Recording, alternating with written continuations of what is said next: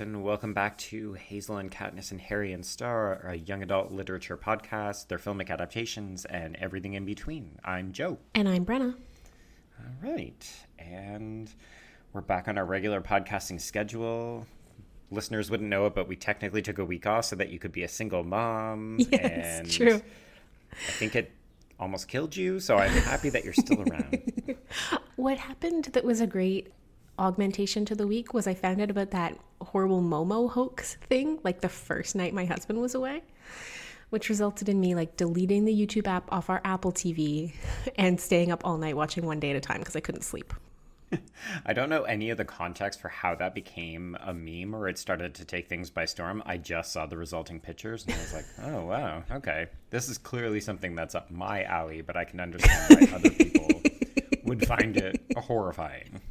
The picture just terrifies me. Even once I know it's a hoax, it's interesting how that doesn't help. So, if our listeners haven't heard, there's this Momo hoax going around that is very upsetting for parents because apparently it's not true, but the myth, the urban legend, the hoax was that this very scary image would appear in the middle of YouTube videos that your kids were watching, and then it would tell them to do horrible things like kill themselves.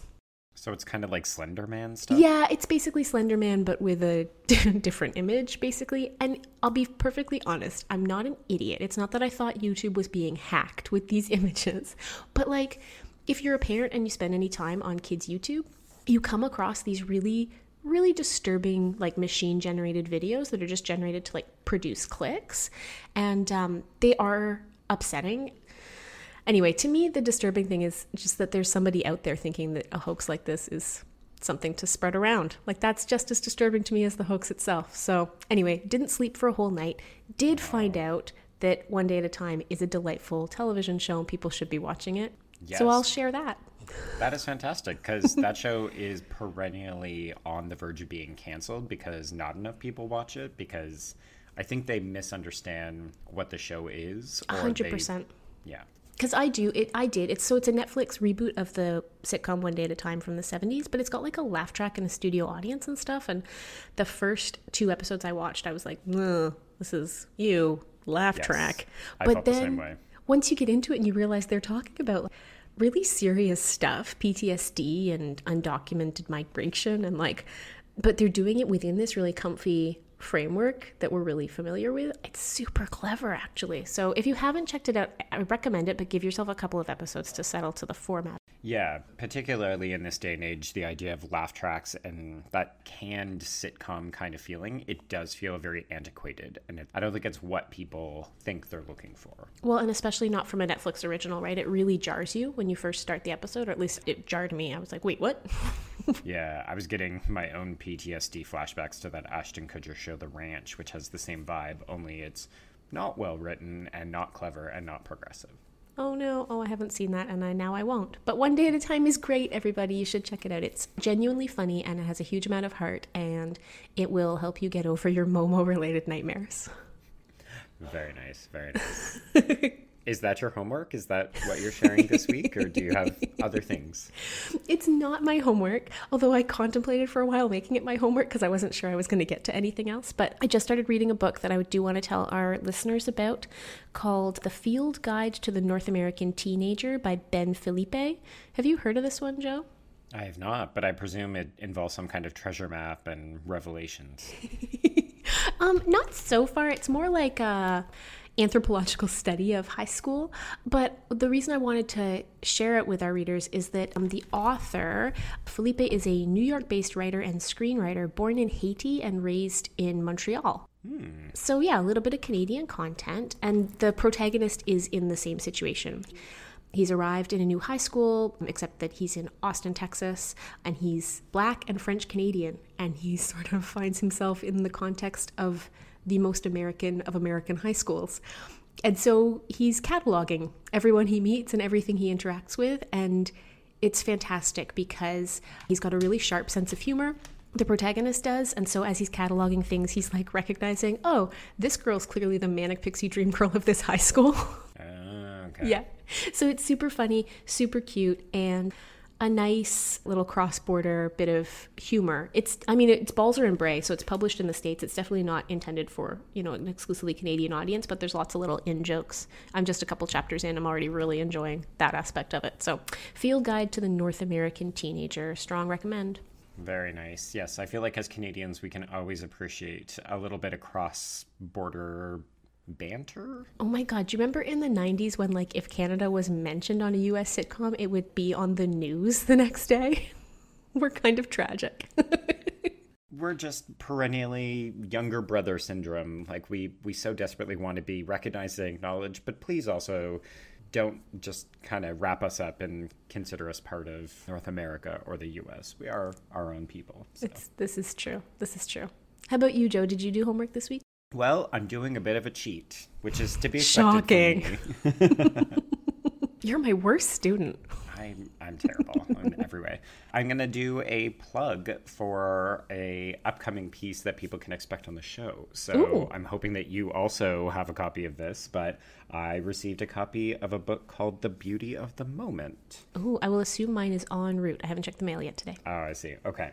So, this is by a Canadian author that we're going to be interviewing for the March segment of the podcast. Her name is Tanaz Bhathena, and it's actually not too dissimilar from what you were just describing. So it's about a girl named Susan Thomas. She's Indian and she's moved from Saudi Arabia to Canada, and oh. her parents oh. want her to become a doctor or an engineer, but she secretly wants to become an artist. And she falls in love with a boy named Malcolm Vakil, and he's like the bad boy student, but he's also. It says that he has Zoroastrian friends, which I'm not really sure what that means. It's an Iranian religion, I think. There we go. Okay. Yeah. yeah I mean, the obvious connotation is that they're both outsiders of mm-hmm. a kind mm-hmm. and they meet and they fall in love, and their cultural histories inform the nature of their relationship and their family situation and that kind of stuff. So, oh. yeah. So that's something I'm going to be checking out so that we can actually interview Tanaz in the near future. Oh, I'm excited about that. I remember you telling me about it when we got the pitch, and yeah, that does sound right up both of our alleys, actually. Mm-hmm. Cool. But that is not what we are talking about today. That no. is for the future. Today we are talking about Mortal Engines. Yes. yes. So should I tell people what it's about? Do you mean, like how you... I'm really smooth? I feel like that's my strength as a podcaster, my smoothness. Mm-hmm. Yes, mm-hmm. you flow and you ebb quite nicely into the transitions. so, Brenna, what make you of the Mortal? En- I can't even call it the Mortal Engines. It's Mortal Engines. It's just Mortal Engines. So I've been teasing Joe a lot because Joe's always concerned that we're doing too many books back to back that are like too similar. And here we've done the Mortal Instruments, and we're like turning around within a couple of weeks to give you the Mortal Engines. Hmm. And they share a cast member in the movies. they share a cast member. They share an antagonist's name, but allegedly they are different books.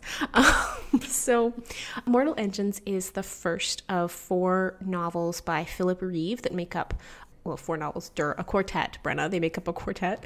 The book focuses on this kind of alternate history, revised version of the universe. What are we about a thousand years in the future or something? Yeah, it's meant to be about a thousand years. So we're post-apocalyptic, and the idea is that London, which is where we start our story, as in the city of London, is now a giant machine that is basically moving around, eating smaller cities that are also machines. And so it's got this very steampunk vibe. Anyway, so that's the setting. Our protagonist is a guy named Tom. Well, sort of. I think the protagonist is Hester, but whatever. Anyway, so the protagonist is this guy named Tom Natsworthy. He's an apprentice historian. That's not a great position to be in. Like historians are not particularly well respected of the different kind of castes of professions in this society, and being an apprentice of anything is not great. And on top of that, he's like a third class apprentice. So he's doing the garbage labor of his society. Yeah, he's very low on the totem pole. Yeah, and he has been orphaned. And when the book opens, the sort of first conflict that happens is London eats a small town, and in the sort of tumult of taking on board the refugees and stripping this town for parts. An assassin, a teenaged assassin, gets on board. Her name is Hester, and she's trying to kill Valentine, who is the head of the historians and Tom prevents her from assassinating his boss because he really loves Valentine and has a crush on Valentine's daughter. So he prevents Hester from assassinating Valentine, but in the process, he gets thrown off London by Valentine because Valentine he has seen something. He has seen too much, though he doesn't really understand what he has seen.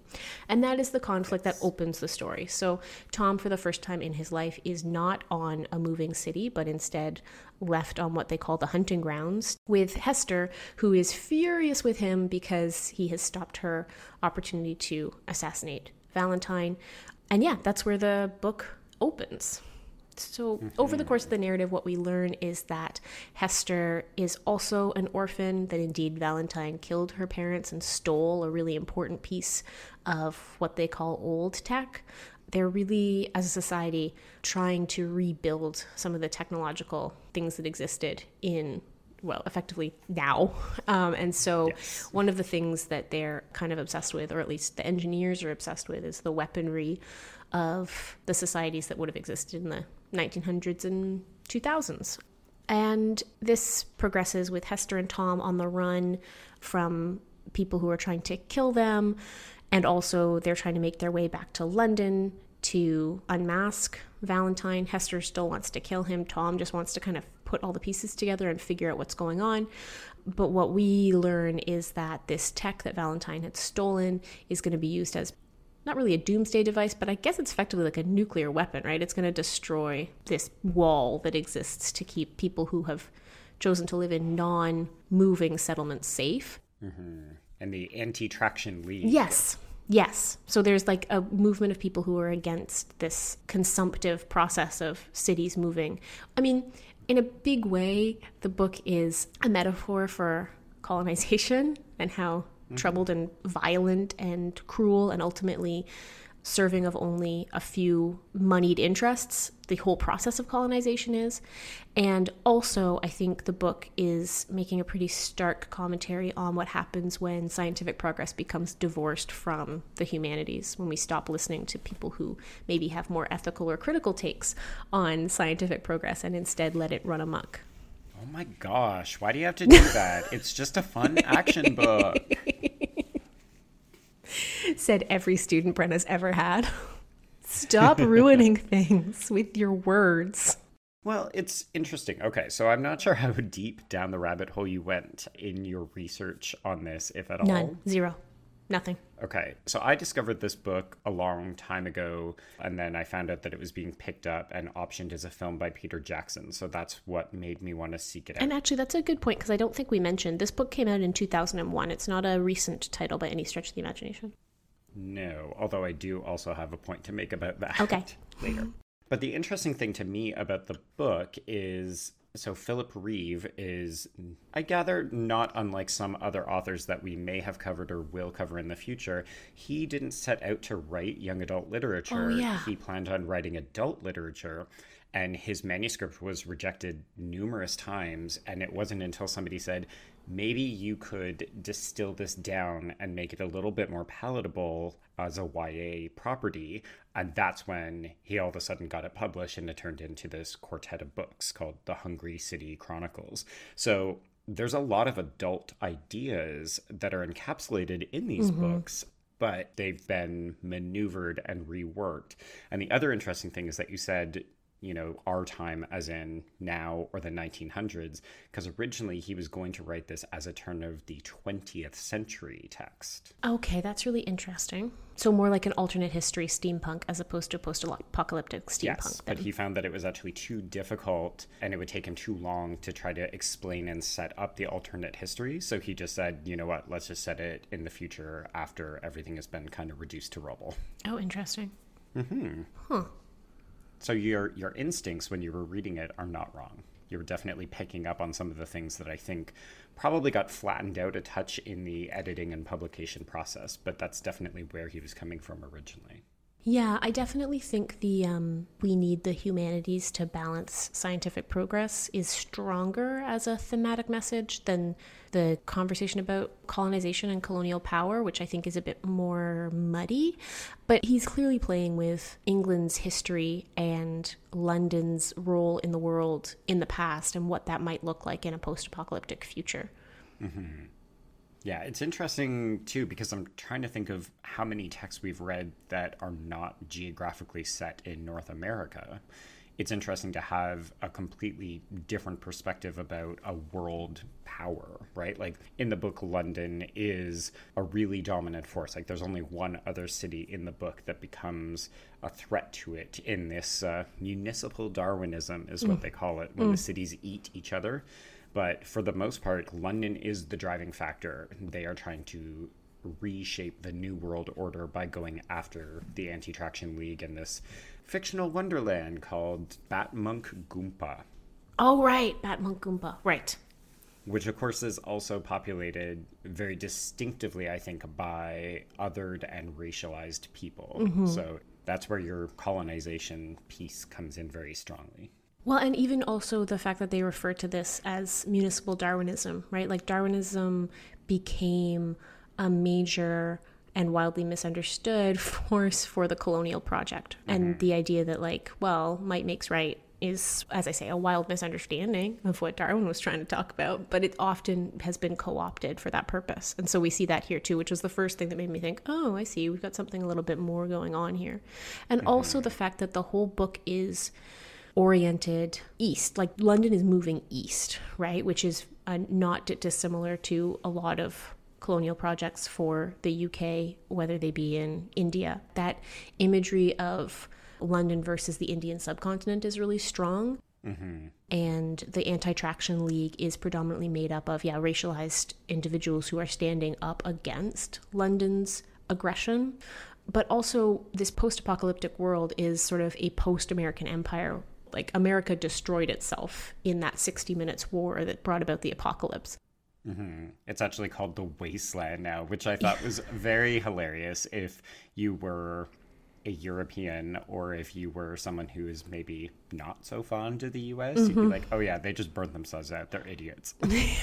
well, and there is a huge amount of that this idea that arming themselves and becoming increasingly violent. Basically, what happens is the world engages in a war of such violence that geologic shift happens, right? Mm-hmm. And so, yeah, America is basically gone. And so, all they have is Europe, some of Asia, some of North Africa, Antarctica, and the Arctic. And everything about North America is just kind of over. There are small strongholds of people, but it's basically destroyed itself.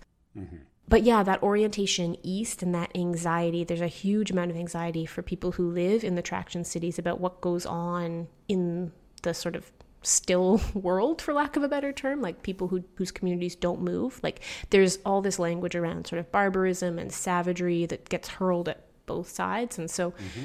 we have this a really clear sense of how easily humans come to misunderstand each other and also what the sort of ravages and violence of movements like colonialism do to the people who are who are on the margins of it.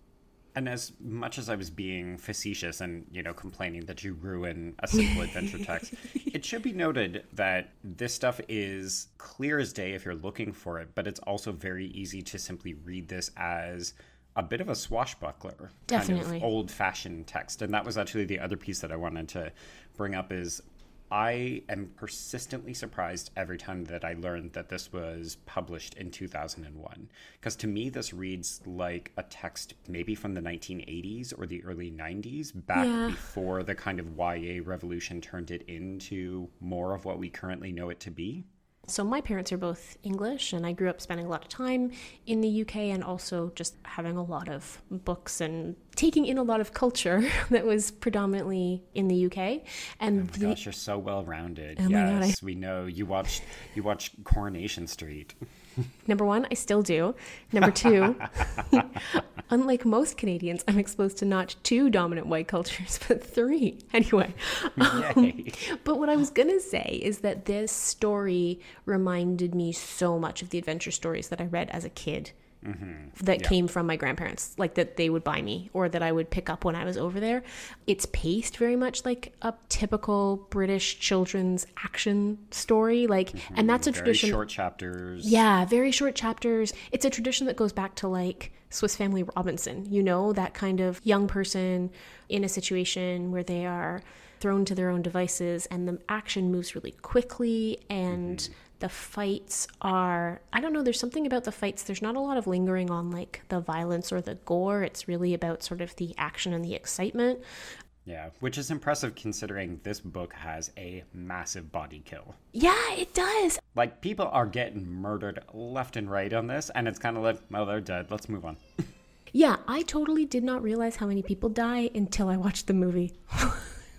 I really didn't. Yeah because a lot of them are kind of like passed over, right? And it's I think that's why but off the top I was telling Joe that I found the film so much darker than the book, and I think that has a lot to do with this style that Reeves is using, which is as I say typical of English adventure stories for kids that really lets you kind of not realize so many people are dying. Mm-hmm if you're thinking about cinematic language, this is very much like the serials that might have opened a film.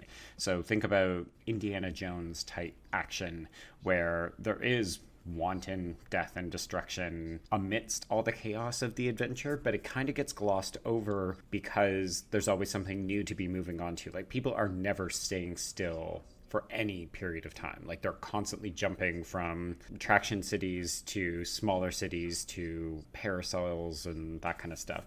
So people are just always on the go. And as a result, it doesn't resonate or it doesn't sink in, rather, that people are just getting murdered and run over. And, you know, if you think about even just the logistics of a city consuming another city, the process mm-hmm. of capturing it, of ingesting it, of breaking it down for parts, like there will be wholesale groups of people who are just casually murdered as a result. Mm-hmm. But it makes it seem exciting and because our characters are often the ones like trying to run and escape and get around that kind of stuff it seems more like fun than it is a terrible event well and i think too in addition to that again very typical of this genre the perspective changes with every chapter. So every chapter is from someone else's point of view. We rarely have back to back chapters from the same perspective. Mm-hmm. And as a result of that, you never see consequence, right? Because typically, whatever slow moments of contemplation might happen, we're not watching them. We've already moved on to a new character, a different character to see what's happening with them. So we should probably clarify. It. So there's really four main characters in this book. So there's Tom, who mm-hmm. often ends up getting the bulk of the perspective chapters when mm-hmm. he and Hester are on the run. Hester's the mm-hmm. other person. It's a very male book in this way. It's, it's like such it's, a male book. Tom's perspective, and then we hear from Hester or we hear from Anna Fang, who is the head of the anti-traction unit. So we're still getting their perspective, but we're not hearing their internal dialogue in the way that we do with Tom which is frustrating because Tom's boring. A, Tom is well, so Tom is, boring. Tom is boring, and Reeves I think makes a mistake here because Hester is the one who has an arc. Mm-hmm. Hester is the one who is interesting. Hester is the one who experiences tremendous character growth. Hester is the one whose traumatic history involves the action of the text. Mm-hmm. So why she is not our central focalizer makes zero sense to me because I, she's 100% the protagonist even if Reeves doesn't know it. Yeah, it's a very strange creative decision because you almost feel that battle of wills. Hester is obviously the more interesting character, but she's also grouchy and unlikable mm-hmm. and a bit of a mm-hmm. bitch sometimes, which mm-hmm. are all code words for, oh, you can't have her as a protagonist. so we need to have this bland Milquetoast guy. And he, to be fair to Tom, he gets an arc, but it's very much that awakening arc where he thought that the world was rosy and then he discovers oh wow there's a caste system that's unfair and oh wow we're colonialists and that's not great and oh wow this typically villainous man who's like straight white powerful yep murdering women murdering Yep. others. Like, shockingly Yep. enough, not a good guy. And that's Tom's arc. And I think that's a bit more of a facile, digestible arc. Hester's is the one that would require more work to make it work, but she's also Mm-hmm. just that much more interesting. So much more interesting. So sorry, you only got to two of the main characters. So Tom and Hester, because they've been kicked off of London, they spend the entire rest of the book trying to get back to it or to come back into contact with it. So the other two arguable main characters are Catherine, who is Valentine's daughter, and she has a very similar arc to Tom, except that she's doing all of that while still staying on London. So she idolizes mm-hmm. her father. She thinks he's a great adventurer. She's constantly waiting for him to come back because he's gone off to run errands, which of course we learn is subterfuge and violence and all these other terrible things. And then she falls in with a is he an apprentice engineer, Bevo? Yes, he is. Okay, Yeah. so the other, the fourth main character is Bevo, and he works kind of in the sludgery lower bottom sections of London, doing some of the gross labor work. And he's tied into a storyline that we've not even touched yet, which oh, is this idea of resurrected men. And I think part of the mm-hmm. reason it doesn't come up is because this is the weirdest subplot in both the book and the film. Mm-hmm. So it's this idea that once upon a time, dead men were revived via machinery and they were turned into unstoppable Terminator. killing machine. Yeah, Terminator. They just look like Terminator. they they look exactly like Terminator in the movie. They're called the Lazarus League, I think. Lazarus something. And um, it's this idea that, yeah, they'd be unstoppable killing machines, but they are also men. I'm not sure what the advantage was supposed to be to that, but it gives us an interesting character in the character of Shrike, who is tasked with hunting down and destroying Hester. But what we learn about Shrike is that somehow, in spite of the processes that are supposed to have destroyed this aspect of him, he retains something of a memory for a time when he was a father. Mm-hmm. And so he attempts to kind of parent a child version of Hester who he finds near drowned.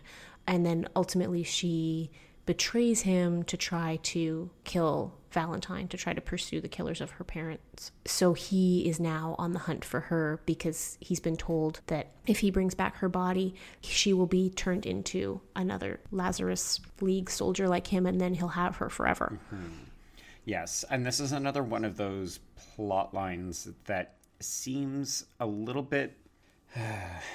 It seems like one plot line too many to be stuffed into this particular book. Mm-hmm. Shrike is an interesting character. I actually feel like he's a bit more successfully handled in the film, but it also still kind of feels like why do we need all of this extra stuff apart from oh now we've got a character who's on the hunt for Tom and Hester to kind of keep pushing them forward because they've got someone on their tail the whole time.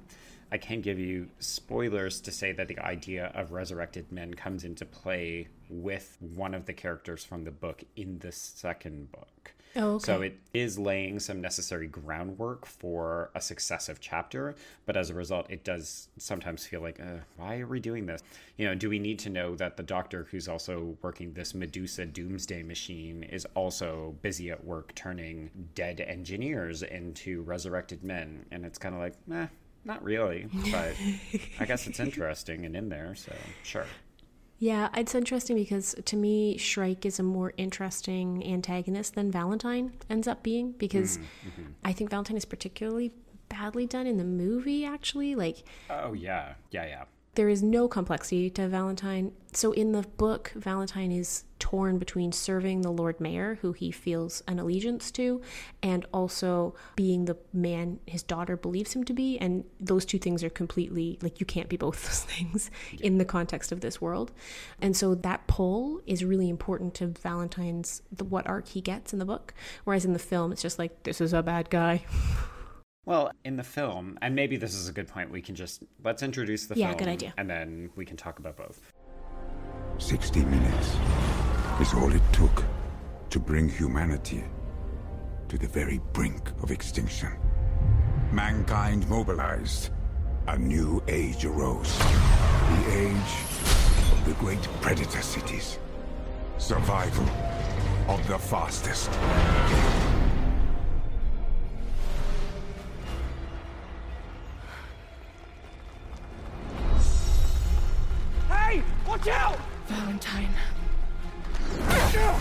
For my mother.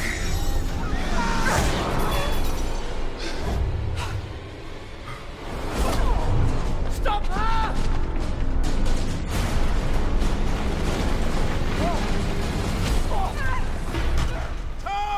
Ask him why he murdered my mother.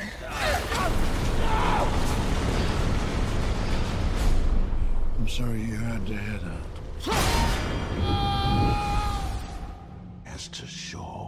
She won't stop until I'm dead.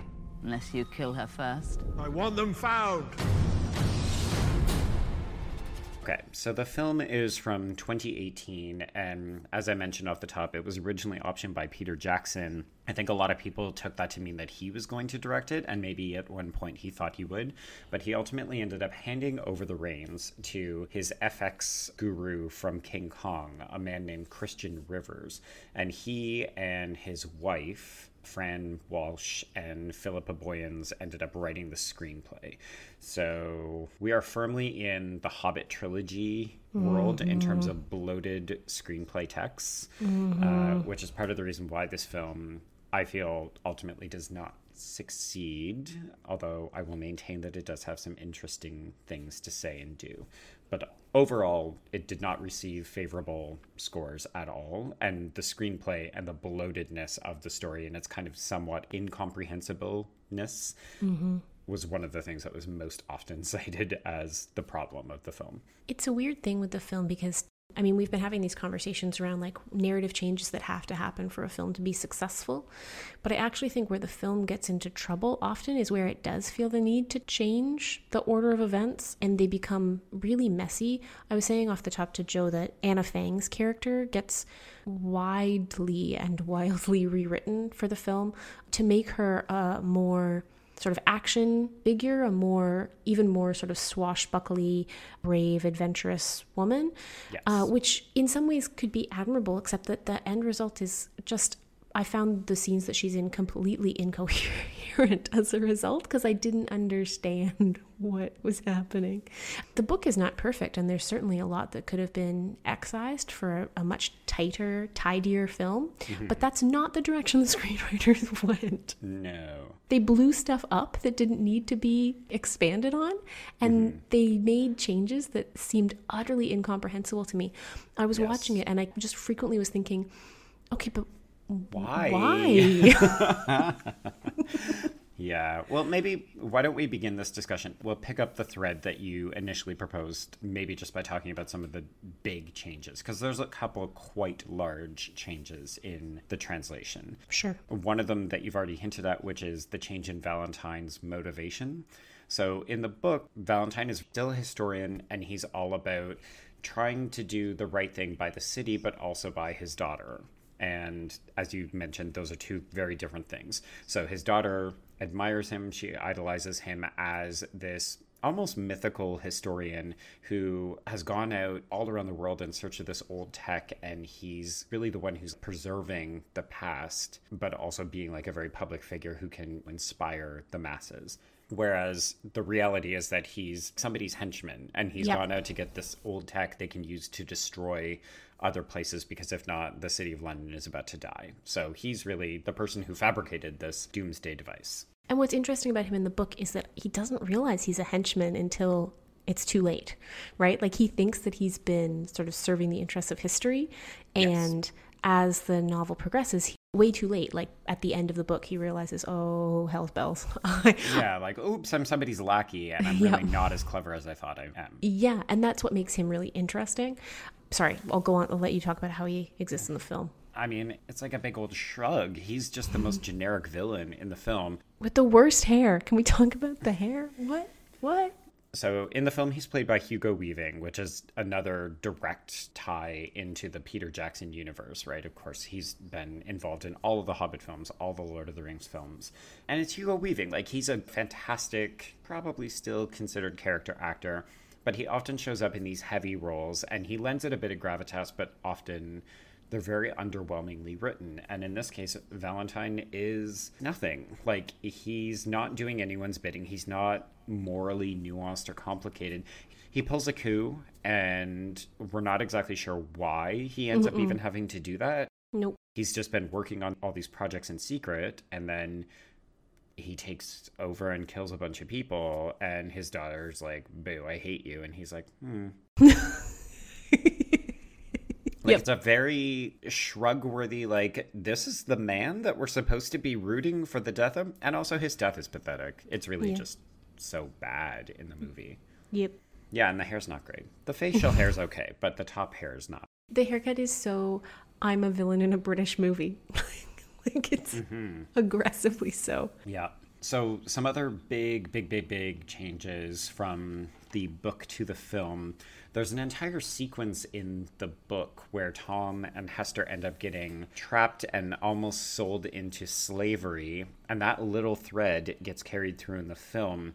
But in the film, they actually then get sold at a slave auction, and that's where we get the introduction of Anna Fang. Mm-hmm. Whereas in the book, that never actually comes to pass. They end up talking their way out, and Tom's genteel sort of nobility angle ends up coming into play, and they end up befriending the mayor of this little town.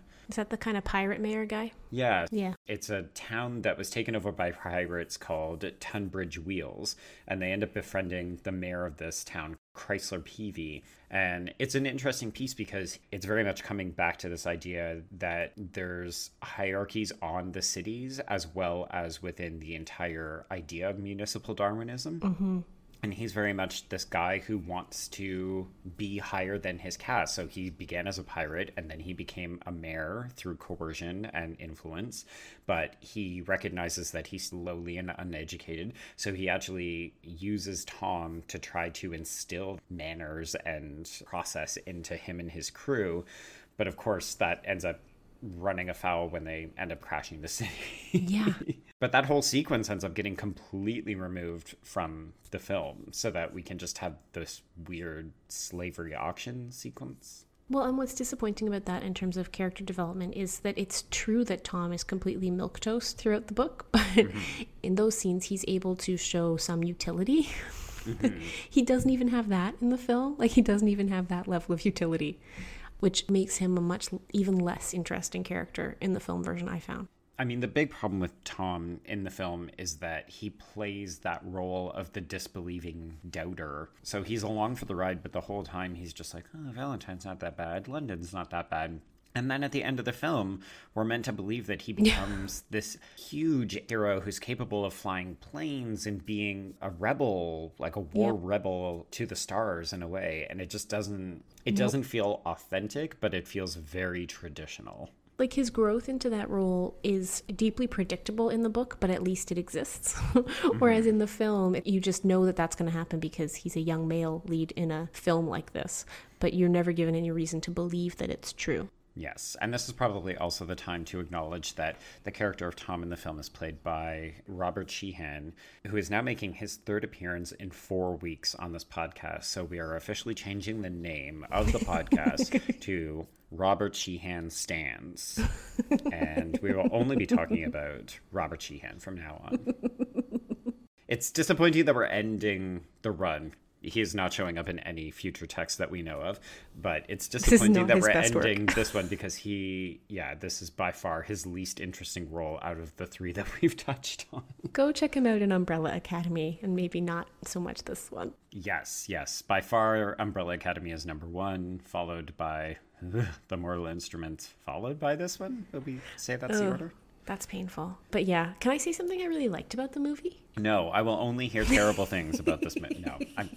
Yes. What did you like about the movie? It's so rare for you to talk about anything that you like from these action adventure movies. I know, and I'm trying to stay on brand, but I actually really, really liked. So, not all of the visual effects work particularly well, and some of them are quite bad for a movie this expensive with these particular creative minds behind it. Mm-hmm. In case you were wondering, it's a hundred million to make this movie, and it made eighty-two worldwide. Yeah, and like for 100 million, you expect it to be pretty flawless on the CG, and sometimes it's really not. But one thing I think it did really well was the attraction cities themselves. Mm-hmm. Yes. They're quite magnificent, especially London. London gave me these amazing, like, Mad Max vibes. Yes. Yes. And actually, all the attraction cities did. And it's interesting because once I saw them, I was like, oh, yeah, obviously Mad Max. But the book doesn't give you any Mad Max sensibility about the construction. I didn't find. But watching it on screen, especially London, there's this shot where London is coming over a ridge and like all of these buildings that you know because you've seen pictures of London are like haphazardly stacked upon this war machine. Mm-hmm. And there's the park on the roof, like the sort of centerpiece of the city is this park. And like, I gotta tell you, it was pretty incredible because I was. I turned it on and I was already annoyed because I was like, Joe has assigned me another two hour and 10 minute movie. I'm really mad. Right. But the oh, that opening, that first shot we have of London really kind of sold me on the visual world Yeah. which is hard to do, right? Because my tagline for the book is really interesting premise, mediocrely executed. Okay. And so I really didn't want to, I didn't know what I was going to think of the actual cities, but they're really beautifully executed in the film. Yeah, and you're you're dead on. If there's a reason to see this movie, it is long, it's bloated, it's filled with stereotypical characters, but honestly, it is worth checking out solely for that opening chasing. It's an mm-hmm. extended sequence. It does a very effective job of introducing you not just to this idea of moving cities that gobble each other up, but it also does a fairly adequate job of introducing Hester and Tom and Valentine and Catherine all in a very quick order so that you get this idea of how does the history intersect with this idea of a city on wheels and there's still the hierarchy of power in the different roles. And then the film loses a ton of energy the minute that Yep. Tom and Hester get kicked off of the city, which so is to be a little bit expected, right? Because that's where the character development starts to come into play. But Mm-hmm. that opening sequence really is magnificent. And not surprisingly enough, if you go back and watch the trailer for this movie, most of the trailer is actually cut from that scene. So they're very much selling you on this idea of look at famous historical parts of London crammed together onto a giant gobbly machine on wheels. Which is, you know, in fairness, really cool, but not enough. Not for two hours. Not for two hours and 10 minutes. It's the last 10 minutes often where I'm just like, are you kidding? Am I still doing this? What is mm-hmm. happening to my life? Can I talk about something I didn't like about the movie? Absolutely. I think that this movie made the same mistake that City of Bones made, which is it focused more on getting actors who are hot than who can fulfill the needs of the character. And I'm thinking specifically about the way Hester is made up. and then I'm thinking about Bevis. I'm going to start with Bevis because I think Hester is an obvious problem, but Bevis is supposed to be so the engineers, especially the engineers who work in the gut, they maintain like basically the sewer system of this moving traction city, Correct. Trying to extract as much nutrient and usefulness back out of waste.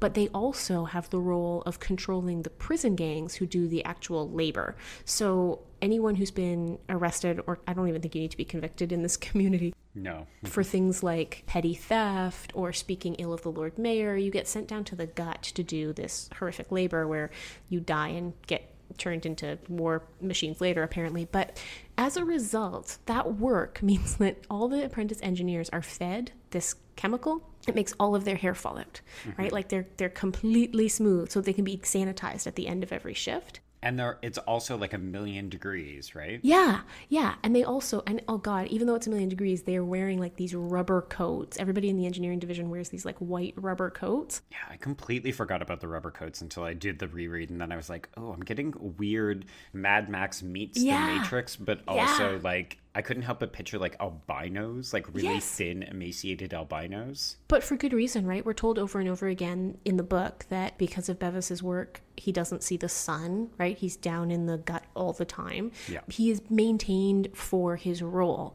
and so is everyone else. Your caste is defined by your employment, and you exist solely to fill that role in this society. But of course, they're not going to have like a hairless dude play the love interest for Valentine or for Valentine's daughter. So Better instead, movie if it's better would be would be a better movie fair so instead he's just a generic hot irish guy yes. And if people don't know who he is, I can't remember his name, and I don't feel like ronan raftery There we go. And if people have seen the most recent Harry Potter prequel, oh. he plays Langdon Shaw in the Fantastic Beaks. Fantastic Beaks prequel. No, he plays i would. Shaw- 100% watch the fantastic beaks movie It's just a lot of really nice beaks. It's like a Richard Attenborough documentary. okay. He. oh, ooh. Bear with me. Here we go again. Okay. So he plays Langdon in the Fantastic Beasts and Where to Find Them sequel, and he's the brother of Eddie Redmayne's character. So he's kind of the alternate love interest that Eddie Redmayne's character is fighting with. So he's like gorgeous, beautiful, blonde hair, CW levels attractiveness in the movie, which is just ridiculous. It is. He's a male model. He's a male model. And it completely destroys this notion of people being shaped and controlled by the city apparatus for the role that they fill. Like, what's important in the book is that every single individual is literally a cog in this literal machine, mm-hmm. right? Yeah, they exist only to serve that function, and their individuality is completely immaterial. And so you don't get any of that as a result of Bevis being crazy hot. So that's the first problem. But Second he's so problem, hot. He's so hot, Brenna. Isn't it more important to have attractive people to look at for two hours and ten minutes? I mean, this is what we learned from City of Bones, right? That clearly saves a movie. But the other problem is Hester Shaw. So we oh didn't say this, oh but Oh when when Valentine kills Hester's parents, she sees him and she tries to intervene, and he turns around to, to stop her and he disfigures her. Like her face is so disfigured that she holds. I mean, she has like a shawl that she wears over her face, or she holds hands over her face. She doesn't allow anyone to see her face. Mhm. Like she has no nose, and she's No missing nose. most of the flesh on one side of her face. Yes. And which is part of the reason why she feels this weird affinity for Shrike, even as he's trying to kill her, because she feels in many ways like she is already halfway to what Shrike is. Yes, In the film, she has a scar on her cheek. Mhm, she sure does. and we're talking like, okay, it's not a little scar, but No. it's also it's the kind It's of scar that you might accrue if you were in a hockey accident and you Yes. got like a, a stick in the face or something like that. Joe, that was very Canadian. I know. I didn't even think about it until I said it, and then I was like, "Is anyone else going to get this?" It's okay. Most of our listening audience is from North America. So. But I mean, it's a it's a scar, but it's not disfiguring. Like it's not even pink. It's the same color as her flesh. Yeah. And yes, she wears a really beautiful silk scarf over her nose and mouth in the film, but like she goes long stretches without obscuring her face or feeling any compunction about her face. Whereas in the book, literally everyone who meets her reminds her that she's deucedly ugly. Like Yes. every single person who meets her. Well, I think it's it's really symptomatic of the film's inability to. It's very afraid to pull punches. Yes. So, is that the right way of saying that? Or it, it pulls too many punches. Thank you. Yes. It's afraid of being even remotely. Oh my gosh, it really is Mortal Instruments, isn't it? Mm-hmm. It's afraid to be confrontational or to go for something a little bit risky. Because one of the other things I had completely forgotten about is the fact that both Catherine and Bevis die in the book Yes. unceremoniously. pretty yeah i mean bevis especially it's like he's gone and she's and she's like well i gotta keep moving towards this whole stopping my dad from killing society thing Yeah. In a way, he's very much a cog in the machine, even in death, right? Like it's he's a step in order to get Catherine closer to stopping her father, and it's like, well, I can't stop. I've got to keep going. So sorry Yep. that you're dead. and then catherine sacrifices herself to save hester mm-hmm. Cut to the movie, and we've got Anna Fang sacrificing herself to save Hester.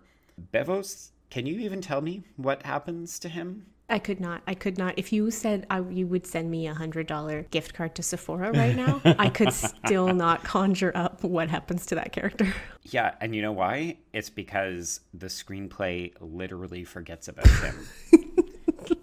so he's like, I don't think we should go up there when they're investigating what's happening in the dark secret realms of the engineering building there.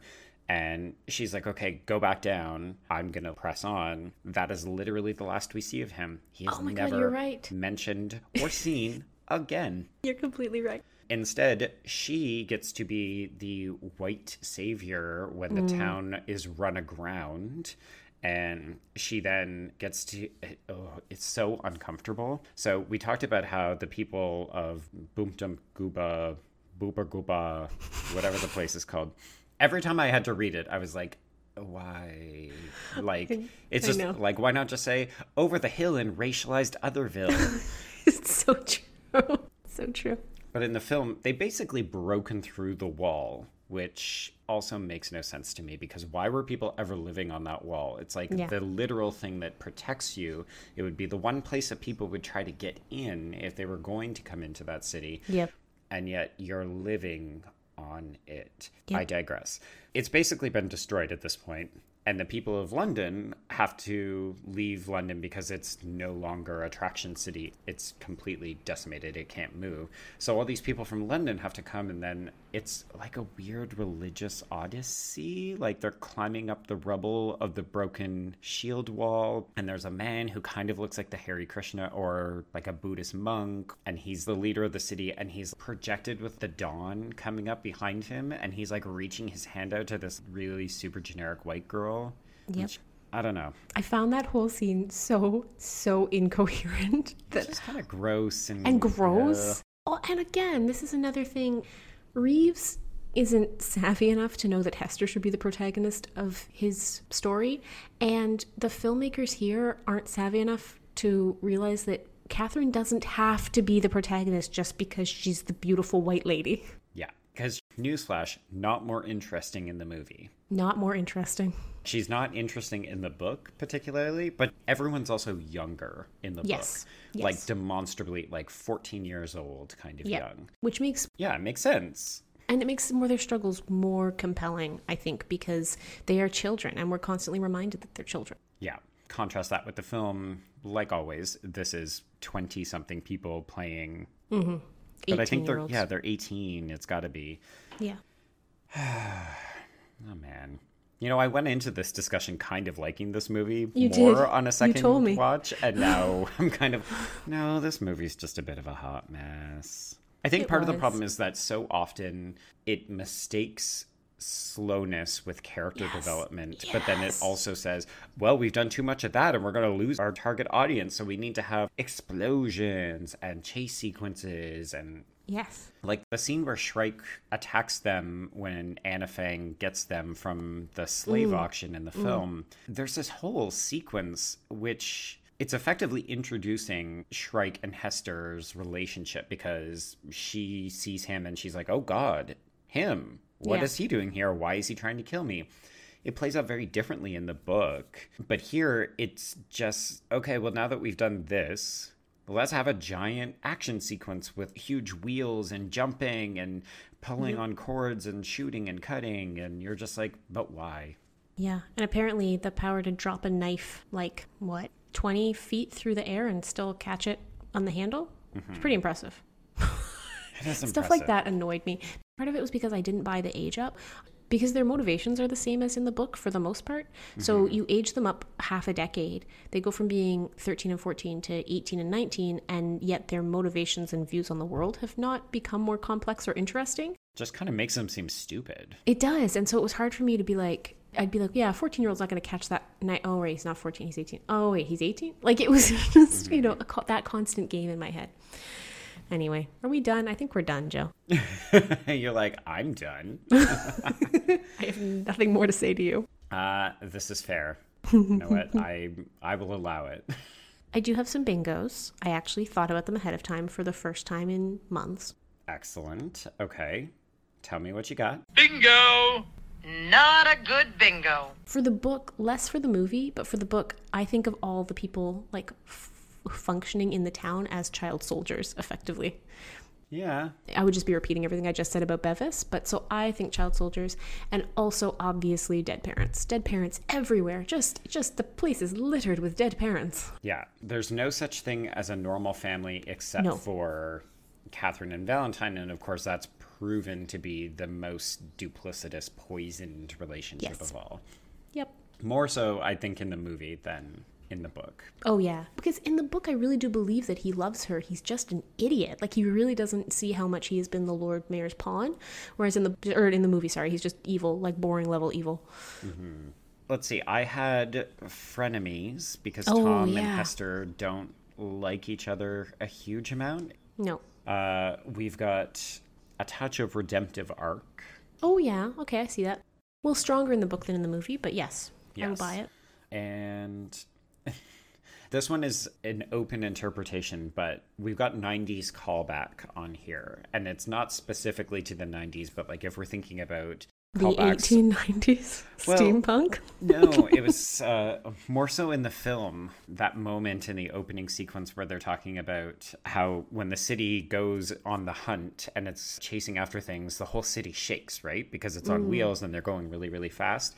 And our introduction to the Historians Guild is where they have to run over and prop up that relic of the 21st century. And it's a giant statue of the minions. Oh yeah, I kind of liked that stuff. That made me laugh. They call them the American gods. Yes, yeah.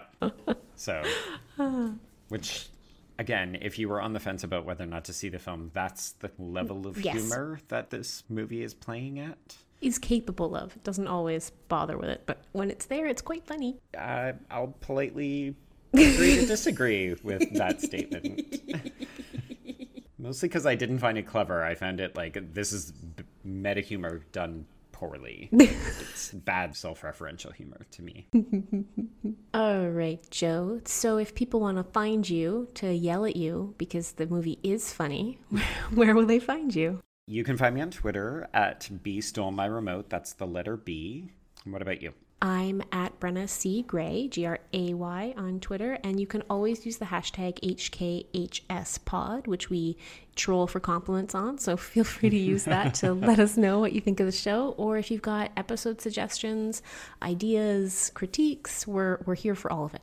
Yes, and if you have something longer that you want to send to us, you can always use the Gmail account, hkhspod at gmail.com. Sounds good. And before we go today, Joe, or before we foreshadow next week, I feel like we would be remiss if we didn't mention that Luke Perry died yesterday, as far as timing of this recording goes, anyway. Mm-hmm. And I mention it because talk about a person with such a significant footprint in teen culture, mm-hmm. both in the 1990s and now, right? Between 90210 and Riverdale. And all the tributes that are pouring out on Twitter make him sound like he was a genuinely nice dude. So rest in peace, Luke Perry. Yeah. It's, uh, I think, one of those things where people only discover how much someone meant to them mm-hmm. when that person is no longer around to be mm-hmm. a cultural figure. You know, I don't know how many people are watching Riverdale or sort of keeping up on the talk of the 90210 reboot, but obviously his work as an actor captured people's attention and mm-hmm. he was a really important fixture for a lot of people. Definitely. Yeah. So where are we heading next week, Joe? We're going to begin the first of a couple of weeks of anniversaries. So we are going to move away from the speculative stuff, from the dystopian stuff, Thank you, Jesus. right? Well, don't get too excited. We're back in one week, but no. So we're we're going to revisit the debut of Love Simon from one year ago and read its accompanying text by Becky Albertini called Simon versus the Homo sapiens Agenda. Yes, Becky Albertalli. I love I knew I her. got that name. and I'm really excited to read this and I'm really excited to revisit the film. It charmed me massively last year, so I'm hoping I still feel the same way. yes, me too. I've only seen the film, so I'm excited to check out the book and oh, see how it is. You're gonna love it. Yeah. Okay. Okay. so until then, I'll see you on the page, everybody. and I will see you on the screen. Bye bye.